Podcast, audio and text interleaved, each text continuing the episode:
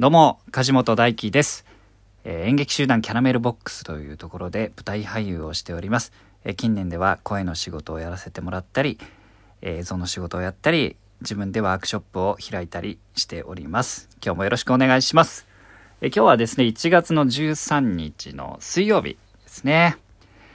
えーまずはですね、またおやお便りをいただきましたんで、えーお便りに答えていきたいと思います。ありがとうございます。お便り本当に嬉しいです。えー、あちさんからいただきました。読んでいきます。梶本さん、こんにちは。質問は、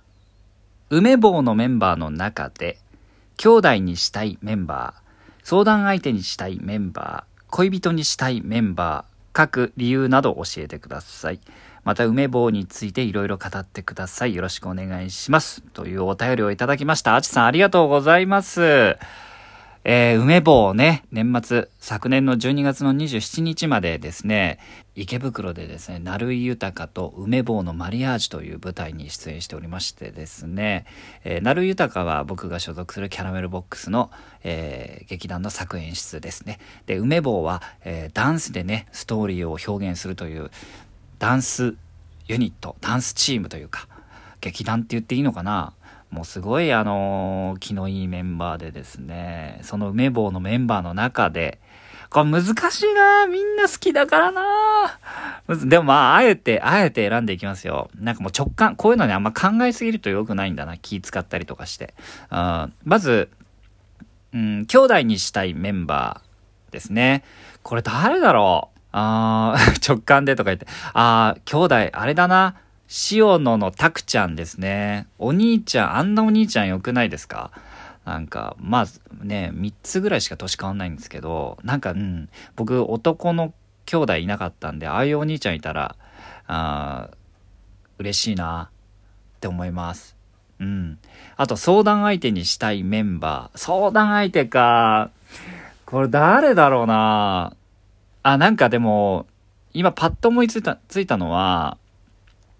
あの、やっぱ社長ですかね。社長って言っちゃった。あー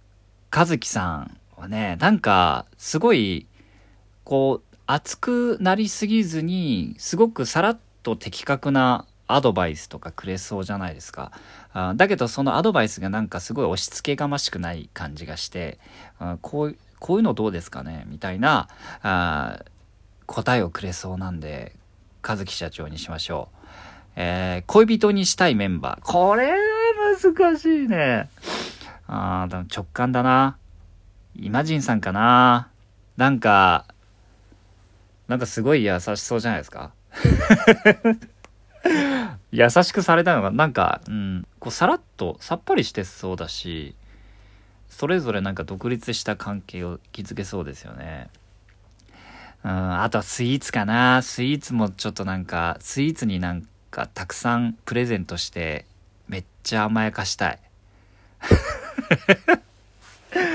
いやね、こんな感じかな。うん。でもね、もう本当あ、今名前出さなかった皆さんも本当大好き。もう全員大好きになりました。梅坊のメンバーだけじゃなくて、一緒にやったメンバー本当大好きになりました。またやりたいですね。うん、また梅坊のことも語っていけたらなと思います。あちさん、ありがとうございました。ってなわけで、えー本題でございます。今ね、えー37歳、プロの舞台俳優をやってる梶本大輝ですが、えーそこに至るまでの道のりっていうのを、えー生まれてからのとつとつとね、話しているわけですけれども、えー連載形式でお送りしております。昨日の、えートークではですね、えー宮崎の片田舎に、えー育った梶本少年がですねいよいよ大学受験、えー東京に大学を受けて東京に行ったら、えー好きなこと何でもやればいいっていうふうにね、えー両親とのこう話し合いの末に結論が出ましてなんとか中央大学法学部法律学科というところに進学することが叶いました、えー18歳です。もう本当田舎者だったんでそれでですね昨日も話したんですけど中央大学実際に試験受けに行ってないんですね。あのー試験会場に。あのセンター試験の点数とあと小論文だったかなを出してそれで、えー合否が決まるというシステムを採用して採用してというか受けさせてもらってですね受かったもんですから、えー、結果中央大学に進学することになったんですけど最初ねもう超田舎者ですよ。だからあの一番最初に中央大学来たのが部屋を探しに一人暮らしのね部屋を探しに来た時なんですけれどもう本当にだからほぼほぼ入学前だね3月だと思うんだけどあの本当に田舎者で本当に大学に興味がなかったから中央大学でしょ？僕東京のど真ん中にあると思ってたんですよ。東京のど真ん中というよりもっと言うと、まあ、あの何？山手線のあの丸あるでしょ？あれのど真ん中にあると思ってたんですよ。まあ、未だにね、理工学部は、あのね、市ヶ谷にあったりしますけど、だから、うわ、どうしよう、大都会じゃんと思って、もうあの、会う人会う人に、えー、壺売られるところっていう勝手なイメージがありましたから、もうね、あ怖かった。たんですけどでいざはどうしようと思って部屋探しに来たらですね中央大学あのご存知の方もいるかもしれませんが多摩地区にあるんですねえ八王子の方です。まあ部屋探しに行く前にっていうか、えー、大学にもそのね、えー、賃貸を斡旋している箇所があるので大学に行ってみようと思って行ったんですけど山 山の上にドーンと要塞のように中央大学ってあるんですね。うん、すんごい大きいんですけど、大きいし、階段もいっぱいあって、しかもまず、最寄り駅がですね、多摩動物公園駅ですよ。そっから、えー、ちょっとこう坂を登っていくと、10分ぐらいかな、大学に入るっていうね。あ、もちろん、あとモノレールの駅もあって、中央大学、明星大学っていう駅があるんですけど、まあ、僕は多摩動物公園駅から行ったんですけど、うちの実家より山じゃんって思いました。だけど、正直安心しました。なんか、本当にあの大都会でもね、すれ違う人みんなに壺を売られたらどうしようって思ってきたので、あ、ここだったら俺もやっていけるかもしれない思った、えー、初めての東京、東京の印象っていうか うん、すごく安心しましたね。それで無事にですね、大学の近くに、えー、部屋を借りましてですね、えー、京王線沿いのね、モグサ園っていうね、最高じゃないですか、モグサ園。100の草の園と書いて、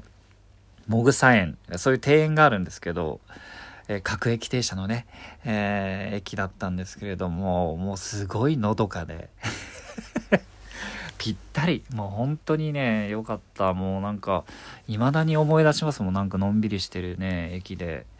あそこからまあ大学生活をスタートするわけですけれどももうねこれはもう東京来たらこっちのもんよ。あのー、ね大学の授業そっちのけでですねえー、活動してやろうと思ってたんですけど、まあ、まず何をしていいのかわからないわけです田舎者ですからね。しかも、一応ね、大学入って4月、えー、いろいろあるわけですよ。こう、履修を決めたりとか、一応ね、あの、行かせてもらうからには単位を取りこぼすわけにいかないと思ってましたんで、大学行くんですけど、まず一番最初の関門、勧誘ですね。来ました。壺を売られるって思って東京出てきてるんで、サークルの勧誘ですよ。もう、あ、もう侵入、まあ田舎もすぐわかるんで、もうキョロキョロしながら歩いてるんでね、もう右から左からサークルの勧誘がすごくて、でも僕はもう本当に、あの、何回も言いますけど、声をかけられたら高額な壺を売られるって思って東京出てきてるんで、もう睨み返しまくったんですね。結局、サークルというものに入ることなく、で、ただ、自分はね、あの、プロの役者になりたいと思って東京出てきてるんで、なんかそういうお芝居に関係したね、えー、サークルもあるんじゃないかと思って探したんです。ですが、探したのはいいけど、いや、待てよと。俺は、遊びで演劇をやりたいんじゃない遊びで芝居をやりたいんじゃないと。うん。サークルって、あの、こうなんか、ワイワイやって、なんか飲み行こうぜ、みたいな。そういうとこだろうと。違うんだ。俺はね、仕事にしたいんだ。お金をもらいたいんだ。うん、飲むためにやってんじゃないってもうね 18歳が何言ってんだって話ですけど、あの、まあ、そもそも飲めないしね、18歳だとね。っていうね、こうなんかたくなな思いがあって、だ壺を売られたくないっていう思いと、俺は遊びでやるんじゃない芝居をっていう思いがあって、結局サークルには一つも入らずにですね、えー、そのおかげで、あの、あまり友達ができることもなく、えー なんとも心細い大学生活がスタートしましたよというところで、えー、今日は、えー、この辺で終わりにしたいと思います。続きはまた明日以降話していきたいと思います。えー、こちらの梶本ラジオでは、え引き続きお便りを募集しております。質問、感想、何でもござれです。気軽に応募していただけたらと思います。今日も最後まで、え聞いていただいてありがとうございました。皆さん素敵な一日をお過ごしください。それでは、また明日。